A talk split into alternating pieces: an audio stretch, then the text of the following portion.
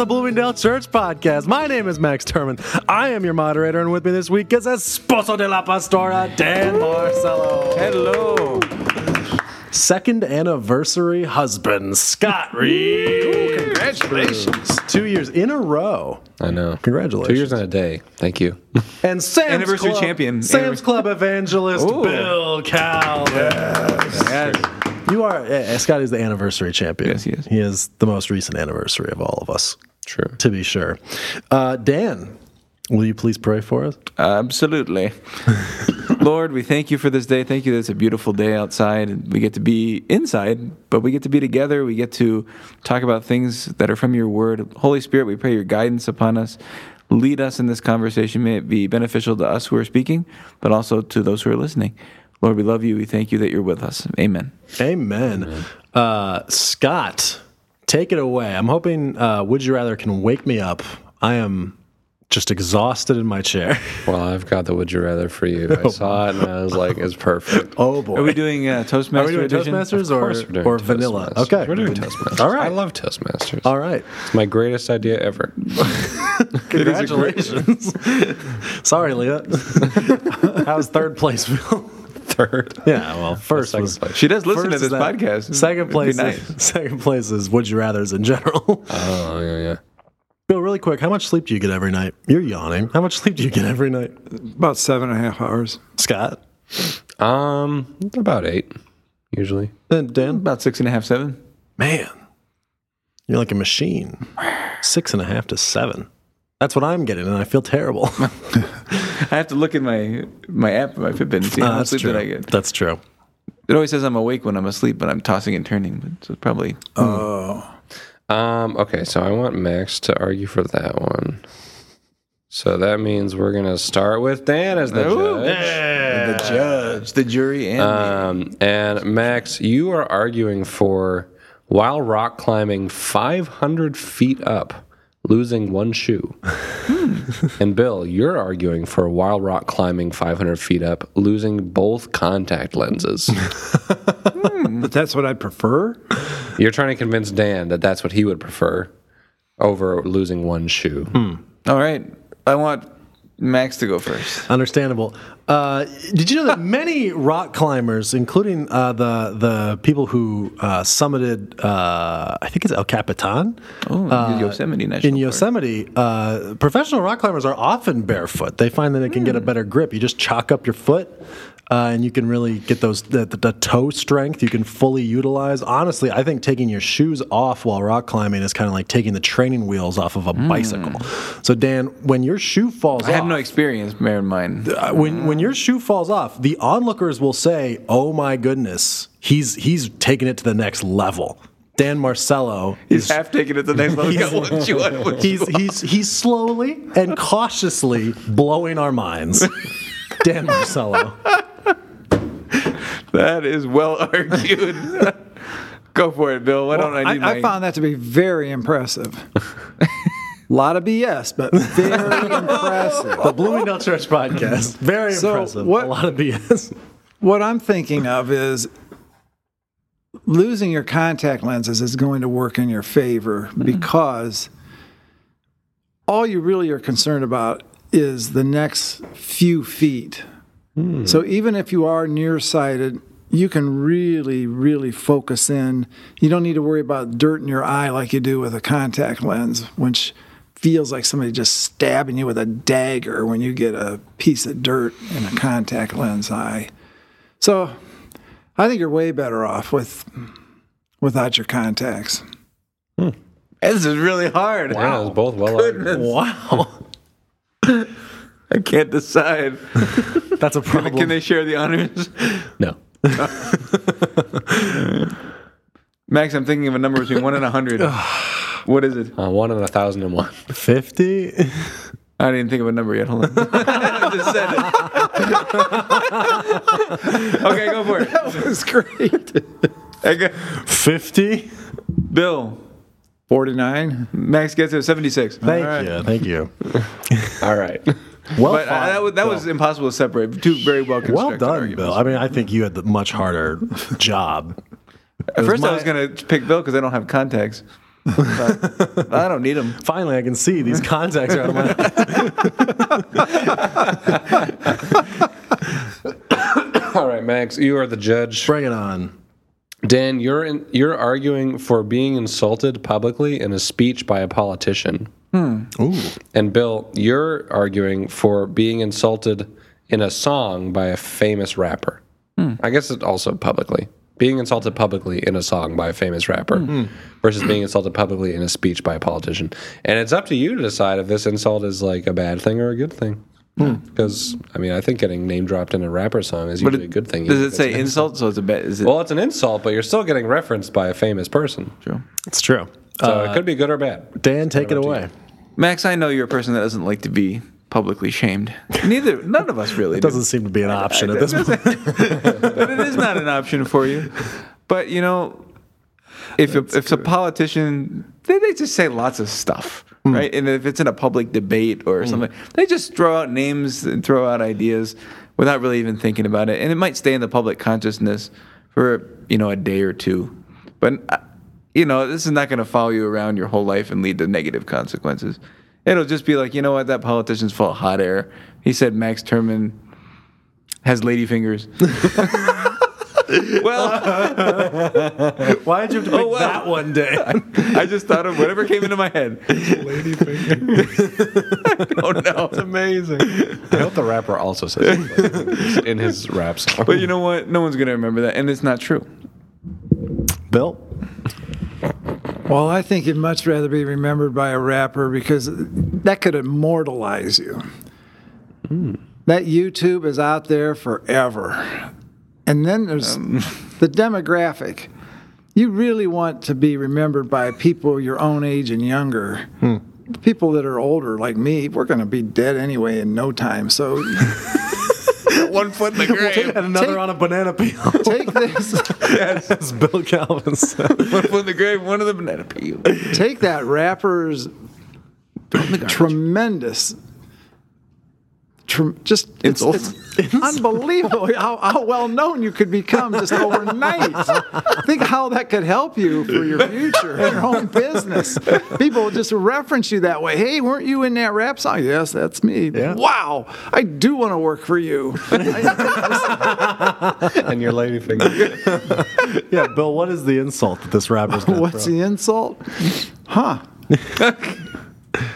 I, I think it'd go deeper than lady fingers. He's probably going to insult your intelligence, mm.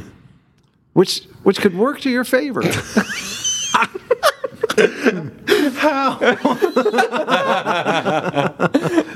How because, bright are rappers? Okay. The rapper probably just can't even comprehend where you are. There you go. Oh, man, this has just got wind all That's over. That's true. If, if Snoop Dogg insults someone intelligent, be like, that guy's pretty smart.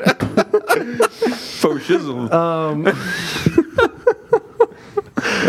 amazing. I, I gotta go with Dan. I'm sorry. Oh. I never win these things. Sorry, Bill. You make it up by winning Grandma Bible's Carmen San Diego. So good. I just, I just wrote, you had me, and then you reminded me that it's an insult, and I was like, oh, I right. I don't, you. That's gonna hurt so much more if it's yeah, in song form. I forgot all about the insult. People are gonna sing it at me. Dan is, you know, you could just, you know, be like, he doesn't know what he's talking about. Look, he had all these forty scandals. You say scandals about a rapper, and everyone's like, see, he's got so much cred.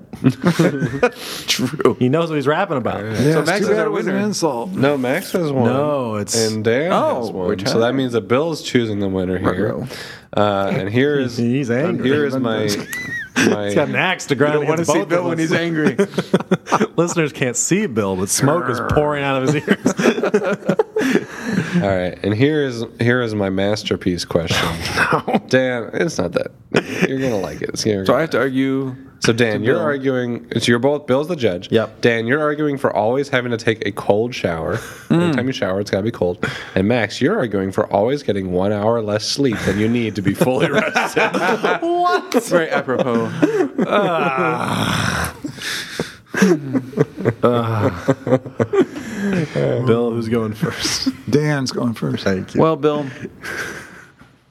There's a couple reasons why you should consider just taking a cold shower. The first is your natural gas bill. You do that, you cut out those mm. those hot showers every morning, you're going to save money on your bottom line every month and get to put into more books. great, mm. right?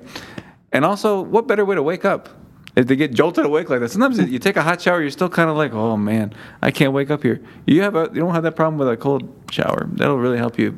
Boom, I'm I'm there. I'm ready for my run. And also, you come back from your run. If you need a shower, take a nice cold shower. You'll feel better. Hmm. Hmm. Now, Bill, I got two things for you. The first one is adrenaline. Everybody knows that when you don't get enough sleep, your body overcompensates by giving you that adrenaline that you need. That adrenaline is going to get you where you're going faster, whether you're walking, running, skipping, driving. You're going to be blazing down those trails. Secondly, and equally importantly, is the beautiful joy of napping. Now, I don't know if you've had the chance to indulge in napping in your illustrious career, um, but I've read that it's very good for the mind, very good for the soul. But if you are well rested, it's not always the most uh, intuitive thing to do, to take a nap. This is your opportunity to get into a whole subculture, and who knows what, what people you could meet at nap conventions. Just a huge opportunity there, in my opinion, for you, Bill. And you get an extra hour every day to do napping subculture. You do get an later. extra. You get an extra hour a day to do stuff yeah. too. That's true. No, I, I like Dan's argument. I think you had an almost impossible thing to win with, Max. Um, well, that's fine. Thank you for acknowledging that. I, I took a book out of the library recently by a guy with a real funny name. He looks like a Scandinavian guy, and he promotes cold showers, cold... I mean, the, it's saw out the ice, jump in the hole. I mean, we're talking... Whoa, this cool. is hardcore. So there's somebody on YouTube that makes these videos, and this has got all kinds of health benefits. So I started taking cold showers just to see, how's this go? I hated it. So I said, you know what? I don't care. I don't yeah. care how much this helps me. I, I don't want to take these cold showers. But Dan won. That was unexpected. I've done what Dan suggested, and it's the worst thing I ever did. It is. And that's why I'm choosing to do it. Fair enough. Yours was impossible, though, because even if you're taking naps, I get the impression you're still feeling tired. Mm. So, yeah. Who wants to feel tired all day? But no, the true. positive side, you get the napping subculture. That's true. And Again, those nap conventions. The nap conventions. NapCon. There's absolutely. You just nap go con. and sleep with like on a cot in the there's middle just, of a big hall. Exactly, in like a like a, a sports stadium, and there's just bunk beds everywhere. And that was my favorite part of kindergarten. Pajamas. Mm. Everyone's in their pajamas. That's very in kindergarten. True. That was You'd the like, best. Day. Those read-in days. Yeah, I don't they, think we took naps when I was in kindergarten. No, we did. It was fantastic. We had like reading days. Uh, like twice a year in elementary school, where you came in your pajamas and you set up a mm. little blanket fort, and they said if you if you want to sleep, you can sleep, but you just can't make any noise. So, yes. Scott, can you give me a number between a thousand and one and one? I sure can. Nine fifty-seven. Nine fifty-seven. Ooh. This, of course, coming to us from a thousand and one things you always wanted to know about the Bible but never thought to ask, by the Reverend Doctor Joseph Stephen Lang, Esquire. The third. Uh, you said nine fifty-seven? Yeah. Uh, this comes from the section Odds and Ends. The importance of sleep. Odds and ends, mostly fascinating. Ooh. The Quran. Oh. Uh, the Muslims' holy book, spelled Quran, uh, Q U R apostrophe A N, shows that their prophet Muhammad was familiar with Jewish and Christian beliefs, though he never actually read the Bible. The Quran refers to the angel Gabriel, Adam, Noah, Abraham, Moses, David, and Jesus, who was called the Son of Mary, the Apostle of God, and also Messiah. But the Messiah... Uh, quote, the Messiah, the Son of Mary, is only a prophet, end quote. Muslims do not accept Jesus as the Son of God. Muhammad thought wrongly, uh, in parentheses, wrongly, that Christians believed in a trinity of God the Father, Mary the Mother, and Jesus the Son. Oh. Do we have any real like experience as a church when it comes to like Muslim ministry? Obviously, Bill, you've you know worked with a lot of Jewish populations, and I imagine, Dan, you've worked with plenty of Catholic populations. Mm-hmm. Um And Scott, obviously, the Bostonians. But when it comes to to uh, Muslim ministry, is there much of a history in this church? I don't think there is necessarily. Well, interesting you bring that up, because I've got a friend, friend of the family who works in the Twin Cities area with Muslims, and looking at bringing him down to do a mm. seminar on reaching out to your Muslim neighbors. Really? Mm. And kind of understanding Islam a little bit more. to know how to talk to people, sure. what to say, not say, and then possibility of even going to the local mosque and meeting the imam and seeing like how they do worship. Yeah. So. Cool. Absolutely. When it comes to sort of those, um, I guess you might call it like an like inner interreligious or like sort of inter-belief events and things like that, like what kind of perspective do you try and go in with? Like what is hmm. the ultimate objective? Well, I think understanding, like, okay, what what do these people actually do? Because there's a lot of stereotyping that goes on. Like, yeah. I think it's just hmm. having those eyes to see, like, what is what is the reality for them? Like, what is their life actually like? Hmm. What is their worship actually like? What does it mean to them? Hmm. Helping we, people look beyond the stereotype. We had an adult ed class that did that one summer. I think they had eight field trips. And they went to, I'm not sure if you call it a mosque, but there's an Islamic center on Bloomingdale Road in Glendale Heights, across from Stevenson Street. Yeah. They went there and really were warmly received. In fact, the The Muslims were trying to be evangelistic and win them. They would come back over to the church with a bunch of literature to give to those people yeah. that uh, that went to that tour, went on that tour. And they went to a Jewish synagogue, and they went to Saint Andrews on Army Trail Road. They they had they had really had a good experience. The people that took that class really liked it. Hmm. Hmm. Let's get into topic of the week. Topic of the week this week is brought to you by the International Worker Barbecue. Woo. Join us for summer barbecue mm. after the Saturday six p.m. service to welcome our I W guests. This is your chance to catch up with Matt and Christine and hear how God's been working all around the world. I'm just smiling. I was making oh. sure I could say their names. Uh, we will be... Go on. The smile kind of looked like a... Yeah. I was oh, like, I was, uh-oh. We will be serving genuine Sam's Club hamburgers and hot dogs. Genuine Sam's Club hamburgers. Come hungry. I love those hamburgers. Speaking of that, why was Bill the Sam's Club evangelist? Because he loves their those hamburgers. Because oh, the of the hamburgers. He's brought them up several times. Yeah. They're delicious. uh, the I W Barbecue, June twenty-sixth at six p.m. Reach out to Pastor Dan for more information and to let him know that you are coming. That's you know what, what that means. You got to get this episode out before Saturday. Oh, I will.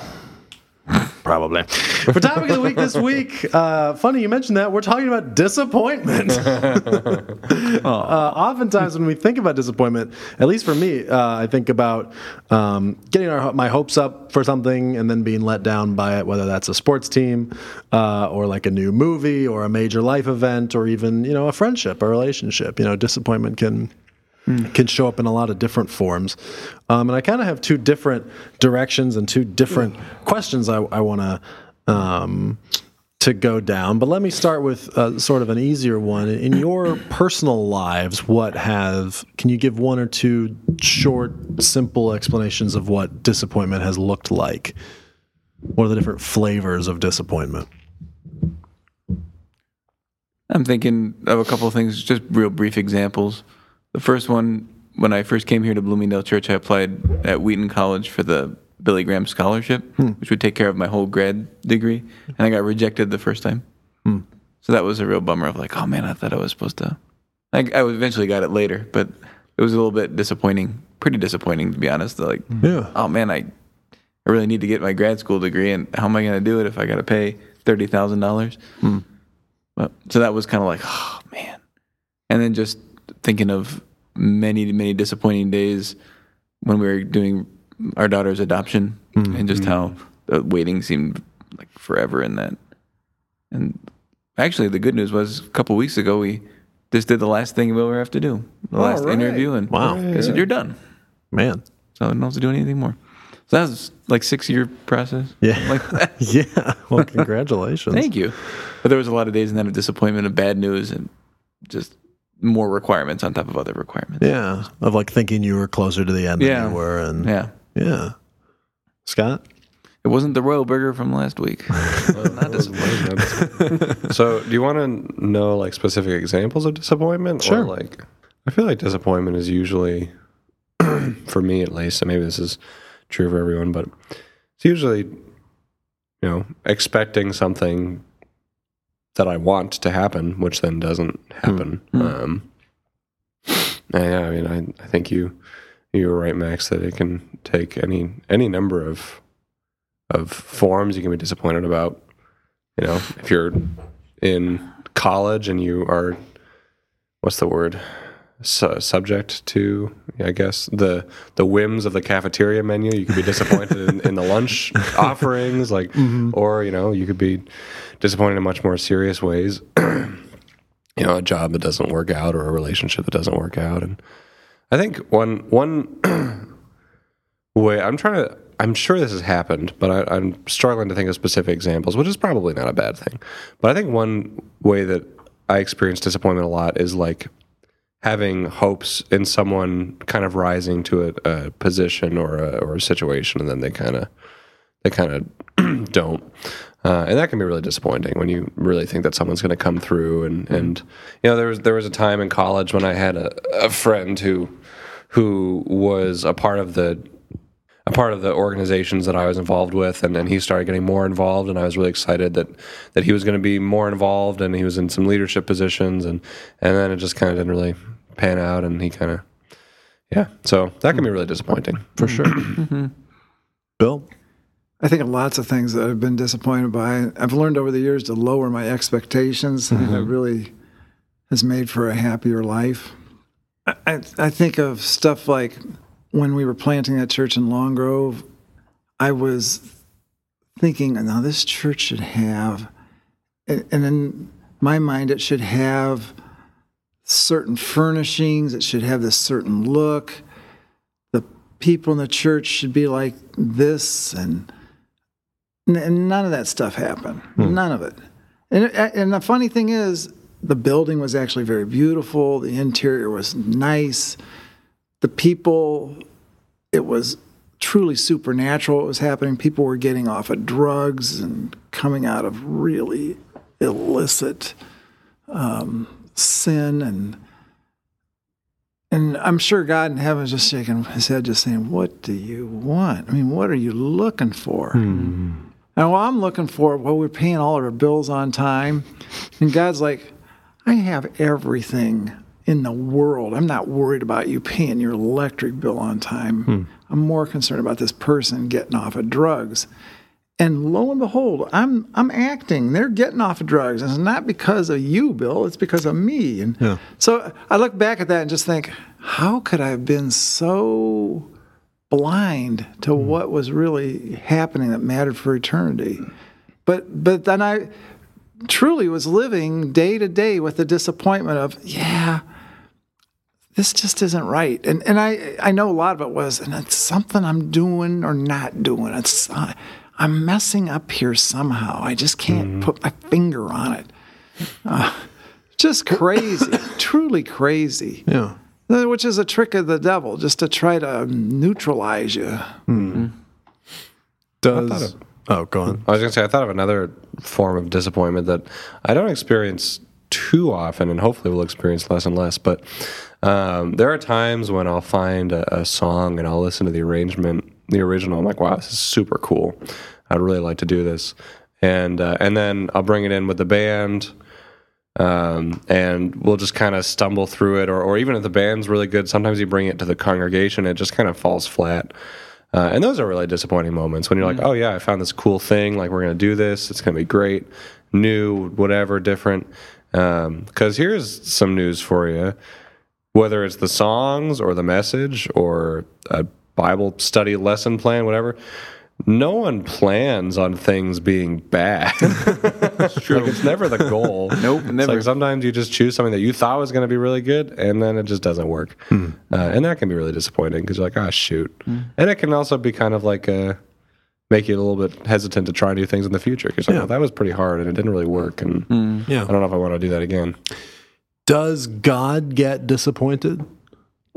I believe he does. I think he was disappointed in Israel when they're sinning with the golden calf. Hmm. I think that might require a different definition of disappointment. Sure. Because if, if our disappointment, my disappointment usually is based off of unmet expectations, like God knows what's going to happen, so his expectations are in the right place. So it wouldn't be the same as my definition of disappointment. Sure. That's true. Um, so, so, yeah, so what would work? What would God's disappointment look like then? Sorrow? I think I was thinking the same thing. I, I can't imagine the sorrow of God.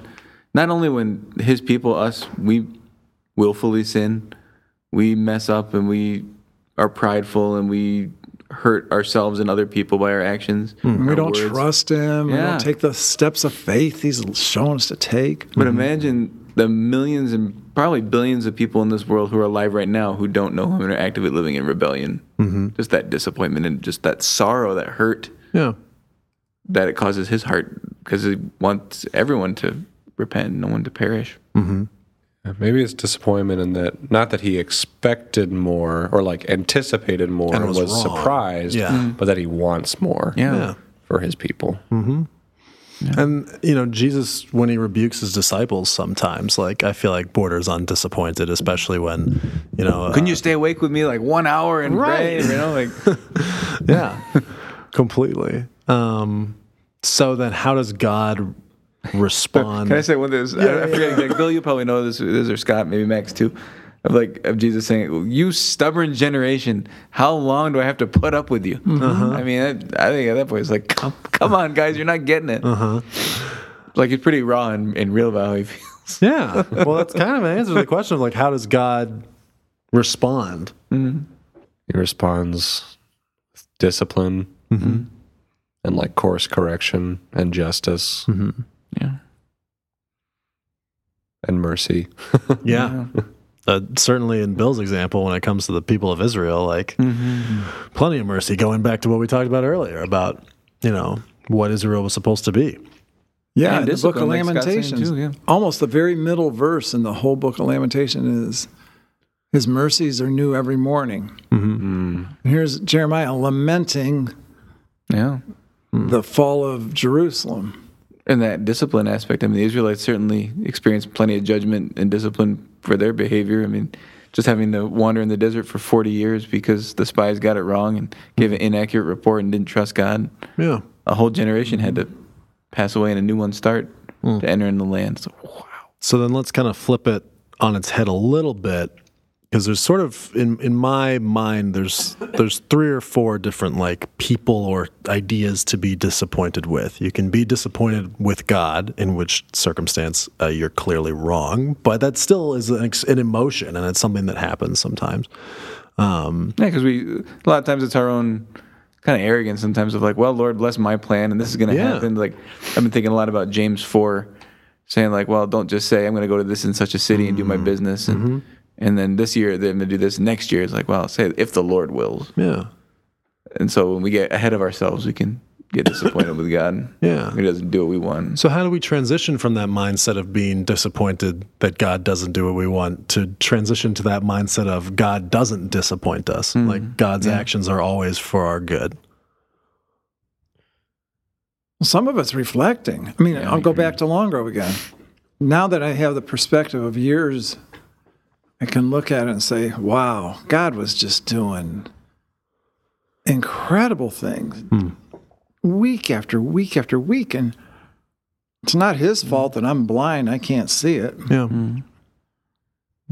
Yeah, I was thinking along similar lines is like just perspective that you gain over time. Mm-hmm.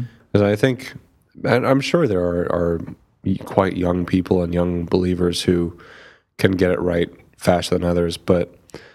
in my experience, it's like you kind of go through those disappointments and then you come out the other side, and after a year or ten or forty or whatever, like mm-hmm. you see what was actually happening, and you and that helps you to trust the next time. Yeah. Because you can know, like you can, because people can tell you all day long, like God's good, his plans for you are good, like he loves you, he's working this out mm-hmm. for something, like, but until you like can kind of internalize that, yeah. which maybe some people I'm sure can do without having to experience it first. But I think for many of us, it's just having that experience of like, yeah, that did happen before. Yeah. Like I was really disappointed, mm-hmm. um, but God was doing something that I couldn't see.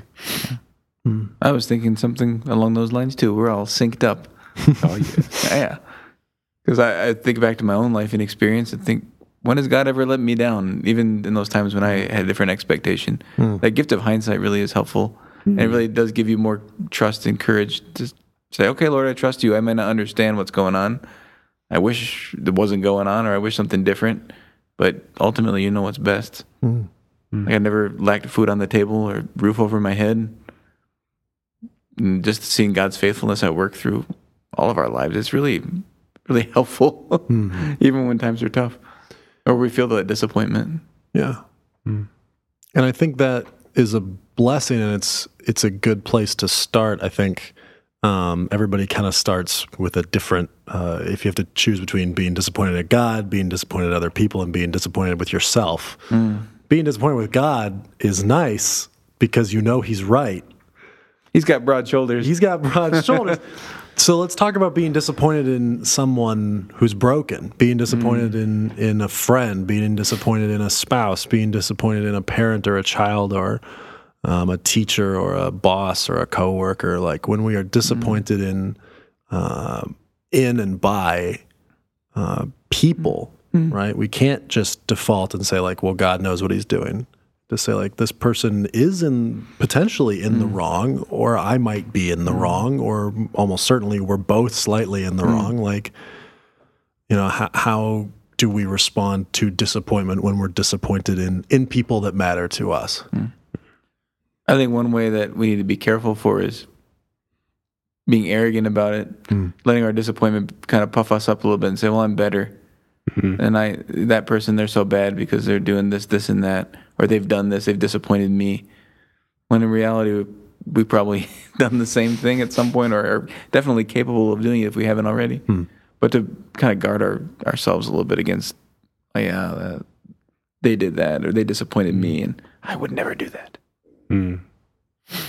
Yeah, I think certainly not in, in all instances, but in some instances, I think we need to examine our hearts and, and kind of ask, like, why were we disappointed mm. in this way? Were we, like, mm-hmm. again, not always, but in the case of a parent or a mentor or or a, a, a government leader or whatever that disappoints us, like, it's possible that we were elevating that person beyond their station in our hearts and mm-hmm. putting too much yeah. stock in, in them fixing things and them mm-hmm. making the right decisions. And, mm-hmm. you know, they could easily become an idol, and maybe that's why we're disappointed in them. Mm. Again, not always. That's certain. You know, there's certainly plenty of other ways to experience disappointment, but that's one thing to consider. Yeah, maybe bring up a, a funny memory of a lady I know, not a believer, that one of our former presidents was elected, and said, "This guy's going to be the savior of our country." Eight years later, she's like, "He's like the worst person ever." This was the worst eight years. I'm thinking, okay, that's a case study, and why not to put hmm. all your hope your and trust in a person, person. right? Hmm. Yeah. Something that I, th- I think this connects. Yeah. Um, I was reading today, um, reading this book called Seek First by Jeremy Treat, I think is his name. Is the book a real treat? Yeah. yeah. So far. Happy Father's um, Day, Dan. Thank you. Uh, but it's, it's basically all about like the kingdom of God and what that means. And so the chapter I read today was about God kind of in the mundane. So it was mm-hmm. like God's kingdom, God is king over all creation. And so all all aspects of life are like part of his kingdom, essentially. Mm-hmm. Um, uh, as we see in like the heaven or the new heavens, the new earth, like it's a new creation. It's not just like our souls, but it's everything. Um, and so one of, one of a part of it, it was like work, play, rest, food, and art. He was kind of like looking at these different things. In the work section, um, I think that was the first one. And he, he talked about how like we often divide areas of life into like the sacred areas of life and the secular areas of life. And when we think of work, unless you're like a pastor or whatever, it's the secular area of life unless you're like evangelizing in your workplace or mm-hmm. like using it for like a greater spiritual meaning. But he was kind of going beyond that and saying like, no, like your work is a part of God's kingdom. Even when you're just doing it, you're not evangelizing to your coworker. And he talked about how we, in our different functions, in our jobs and our vocations, are doing kind of like parallel work with God. Like whether it's, he's, he pointed out that the, the Bible tells us that God like provides for his his creation and provides food and everything, but like God isn't snapping his fingers and food appears. Like the farmers and the truck drivers and the grocers and the cooks and the servers, like they're all kind of manifesting God's provision, yeah. which is how, excuse me, how God kind of made the world to be. Like people work with him and he works through them. And so coming back to the disappointment thing, I think like when we're disappointed in others, we can experience like that, like God's compassion uh, and mercy and love, um, and like work that out in our relationship with, with the mm. with the person. Yeah. And kind of be his hands and feet in that for sure. Right. That reminds me a lot of, of Every Good Endeavor by Tim Keller. Mm. Bill, when it comes to being disappointed in other people? Well, I think you can't live without having that happen. Mm-hmm. Mm. The closer the people are to you, the more you love them, the deeper it hurt. Mm. Mm. Yeah. So I'm thinking... there's that real difficult disappointment, like when Joel was messed up on drugs. Thank God he's been sober this year, the whole year. You know? Mm. But then there's milder disappointments where somebody just turns you down that you're asking to be an usher, let's say. Yeah. Mm. All right. That doesn't tear me up like Joel, you know, because it's just it's just not even in the same ballpark. Yeah. So it's it's interesting how life works. That we probably get disappointed literally every day of our lives, mm. and that's why it's so important to count your blessings.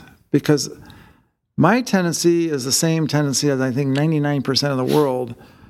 We just focus on the one negative thing, mm. yeah. and we play that over in our mind again and again and again and again, and Amen. That ruins our day. Yeah. Mm. But if we count our blessings, in my case, I'm counting them in the morning, I'm counting them at night.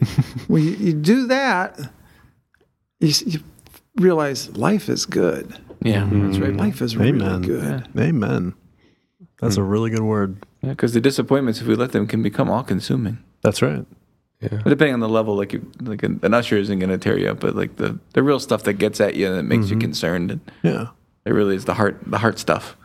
If we're not careful, that can just really do a number on us. Well, it's like that little yeast can spread throughout the mm-hmm. dough, right? And like sin, one sin separates us from God forever. Mm-hmm. Like if you dwell in sin, then it's easy for your heart to become sinful as well, right? Mm-hmm. And for you not to be able to see God at work right next to you.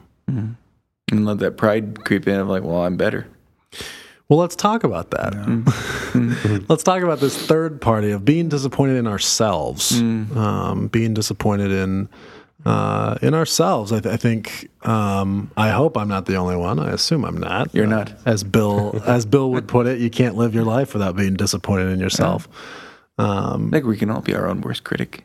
Of course. Yeah. Mm-hmm. So when you are disappointed in yourself because you, you know, were late to a meeting or you forgot a birthday or you fell into a sin that you've been trying to escape from or you were really mean to someone that you care about mm-hmm. or you let yourself be vindictive or mm-hmm. vengeful um, or even just failed to spend the proper amount of time with God, right? The mm-hmm. time that he deserves. Like when we're disappointed with ourselves, how can we respond in a Christ-like way? How can we be more like God in the way that we mm. handle disappointment in ourselves? I'm thinking about what Scott said about God feeling sorrow, and it brings me back to, mm. I think it's First Corinthians or Second Corinthians seven. Can't remember which one. Okay. About godly sorrow, like the the sorrow that the world That's, has. That's uh, Second Corinthians, I believe. All right. I think so, too. Just wink at each other. I didn't bring my I didn't bring my well, Bible. First Corinthians seven is about marriage. But anyway, the idea of the, the sorrow of the world just doesn't lead to any kind of change. It's mm-hmm. just like, well, I feel mm-hmm. bad. I feel sorrow. Yeah. But letting the Holy Spirit work in you and say, okay, I'm disappointed in myself. I really need a change. Mm-hmm. Lord, I repent. And like repentance being like doing a doing a one eighty, right. walking the other direction. Like I don't, you know, saying we're disappointed in ourselves because we told a lie or we just have this behavior, the sin issue we can't get rid of. Yeah, mm-hmm. Like Lord, I, I want cultivate in me this like genuine sorrow that yeah. mm-hmm. leads to repentance and change. Yeah, so I'm not the same person I was this morning, yeah. yesterday. Yeah, I I think if you're a Christian and you feel disappointed in yourself because you sinned, like, you should be encouraged, because that's like evidence that the Holy Spirit is that's convicting right. you, and mm. that you're, Amen. you know, if you don't feel disappointed, when like, like that's not good. Obviously, there's, you know, you can be overly self-critical, right? And you can beat yourself up about, you know, mm-hmm. silly things mm-hmm. that aren't inherently sinful. They're just like being a person, like, you know, being late to a meeting because you're. your car didn't start or whatever. Like, you can be disappointed in yourself about that, but that's not the same as being disappointed over yeah. uh, sinfulness. So I'm not really talking about that, but yeah, I think when it's over sin, like, that's a good thing. Mm-hmm. That's mm-hmm. the way that God is showing you that, you know, that he has a better way for you to live. Yeah. And it keeps you humble. Yeah. To remember that you're a sinner mm. is humbling. Yeah. And, when I say remember you're a sinner, and have a specific sin or two come into mind and say, man, I really am not there yet. Mm. I heard a tremendous sermon about a month ago when we were in Ohio. And I went up to the pastor afterwards and spoke to him about it. And the thorn in the flesh of Paul came up in the conversation. He said, I've been meditating on this, and I... I don't think it's just a physical affliction. I said, well, I think it's both. And then he, he chimed in with, I believe Paul had a particular besetting sin that just mm. drove him crazy, and that was his thorn in the flesh. Mm-hmm. I think, you know, I think the Bible really says pretty clearly we all have one. We all have a besetting sin that we really struggle with till the day we die. And Paul gives us a glimpse of that in Romans seven when he says, the things I don't want to do, I do, and the things I want to do, I don't do. Mm-hmm. Who will deliver me from this body of death? And you think, all right. Hmm. And, and here's a spirit-filled man saying that. Yeah. It's mm-hmm. not like he's some mediocre Christian. He's spirit-filled. He's he's writing inspired scripture, and he's yeah. also being biographical, that autobiographical. This is my life. Mm-hmm. I, I take encouragement from that. Amen. Praise God. That was a great discussion. Thank you, guys. Yeah. Listeners, if you would like to be part of the show, you can send questions, would you rathers, and sermons you heard in Ohio to podcast at bloomingdale church dot org. For our closing segment this week, it is time for Where in the Bible is Carmen San Diego? Don't worry, Bill. This will be the time for you to win. We have three passages of Scripture, and you gentlemen will tell us the chapter and verse references for them uh, as a special today. All are from Romans. Oh. We're playing in the book of Romans. We're trying to, we're trying to uh, skew the rules. We're playing with the rules to try and make it a more even uh, field, so this will be our first attempt, is putting them all in the same book. So we can't get nine points. So uh, the three, max, three you'll, you'll, all get, you'll all get one point by default, I think, ah. in order to keep the. the oh, that's generous. I think that's. You're welcome. So we, we all got start, at least three. In my view, we're starting easy and moving oh. upward in difficulty. Of course, I'll say that, and no one will get the first one. I feel like this is actually going to hurt me, because Don't. I feel like the... Brian convinced that either... The books were, like, the easiest part. Height nor depth nor I thought I always demons. got them right, yeah. but I feel like they were the part that I was mostly sure about. How about next week you can pick the ones, and and then you can get them right. I can pick the what? You can pick the verses. ah, that'll... Then, yeah. They'd just be super obscure. Thank you, Bill. And you're just killing it. Let's make our scoreboard here. I'm interested to see what Scott's doodle will be today. Listeners, you can play along at home. You can keep score at home. And if you send me a picture of your scoreboard at home, I'm, I'll send you jelly beans. Why not? That'd be fun. You send me jelly beans? The inbox can be full of uh, scoreboards. Uh, For I am convinced that neither death nor ah! life, neither angels nor demons, neither the present nor the future nor any powers, neither height nor depth nor anything else in all creation will be able to separate us from the love of God that is in Christ Jesus. Jesus, our Lord. Uh, a little song to go along with that. Great song. I have no idea. You know the verses? I don't know. No, I don't know the verses. I don't. I don't know where it is. The song is the reason I remember the reference. Hmm. I don't. What song is it? It's literally just this verse. in a song. And then What's the yeah, me- what know. is the melody? The melody is like, for I am convinced that neither death nor life, neither angels nor demons, nope. neither the present nor the future, nor any powers. Anyway, Romans eight, thirty-eight and thirty-nine. Oh, oh it was close. Is it really Romans eight? Yeah. Nice. Yeah, so I, I got, got Romans eight. I didn't get my verses. forty to forty-five. forty to forty-nine. I didn't get the verse down, but I did get Romans eight. Scott, what do you got? I just have Romans eight. And uh, I had thirty-two to thirty-four. So it's an even split between Woo! everybody. I love that Dan chose the verses immediately afterwards, which don't exist. Which are in Romans ten. Romans ten, technically. Guys, I don't have my Bible open, okay? So Dan loses a point for choosing Romans nine, then. Well, we We got, yeah, we each got something. Yeah, everybody, got gets everybody got two points there. Yeah. I can't believe I got eight. That's a good... Follow my nose. Way to go. Way to follow your nose, Scotty. I said eight, and I was like, I don't know. Therefore, I urge you, brothers and sisters, in view of God's mercy, to offer your bodies as a living sacrifice, holy and pleasing to God. This is your true and proper worship. Do not conform to the pattern of this world, but be transformed by the renewing of your mind. And then you'll be able to test and approve what God's will is, his good, pleasing and perfect will. There's no song to go along with this one. This is a complete guess. I think they're all going to be a complete guess. Let's start with if the, the first one was the easiest one. Watch you get it. Complete Bill. Guess. I put Romans twelve, one to three. Uh, Scott. I put Romans ten, twelve to fifteen. And Dan. Romans twelve, three to six. It is Romans twelve, one to two. Ooh. So, Bill! Bill comes in with a three, Scott comes in with a one, and Dan comes in with a two. Two. Ooh. Ooh. I did put three, but that was one off. Darn it. That's close. That's close. All right, so this is, uh, I can confirm that the rule change did not help the situation. Sorry, Scott. I told you. We're going to get there. We're beta. We're beta testing. Okay. Uh, consequently, listeners, if this, if the rule change made you better at the game, Google consequently, let us know. uh, consequently, just as one trespass resulted in condemnation for all, so also one righteous act resulted in justification and life for all. For just as through the disobedience of one man, the many were made sinners, so also the obedience of the one man made many righteous. I should know this. I look up this passage like every other week. It's a great passage. This is wonderful. The new Adam. All right, so Scott, you're up first. I don't want to go first. I'll go Someone first. Else I'll go first. I'll go first. Damn. Romans five, twelve to fifteen. And Scott? Uh, Romans nine, seven to ten. I don't think I'm right. It could be Bill? Romans six. I put Romans nine, sixteen, and seventeen. Hold on, I have to do some math here. Oh, my gosh. Okay, so let's start with Scott. Scott, what did you say? I said Romans nine, seven to ten. Okay, easy. That was not correct. Okay. I'm sorry. Um, Bill, yours? Romans nine, sixteen, and seventeen. Romans nine, sixteen, and seventeen. I've been like one off from Bill this whole time. And Dan, what did you say? Romans five, twelve to fifteen.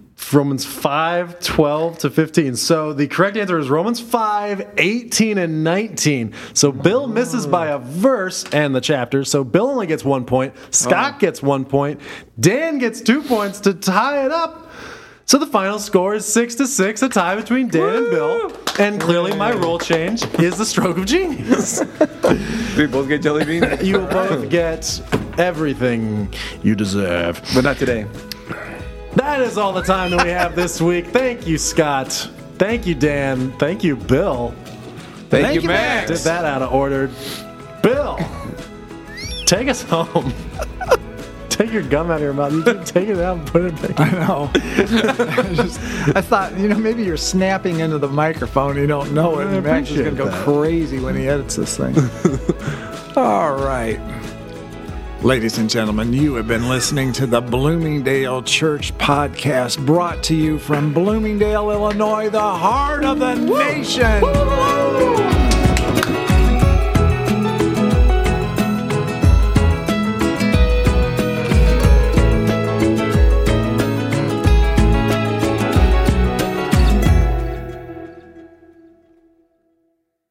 I wish they could see your face when you do that. You just like light up. Oh, ladies and gentlemen, start your engines. Are there any ladies nah. listening? This seems like it's a men's. Oh, it's man. a men's yeah. podcast. The Bloomingdale Church men's Leah podcast. Leah listens and oh, Amber listens. Oh, Amber and, listens. That's right. Nancy doesn't. Uh, Nancy doesn't. Well, I mean, she's got taste.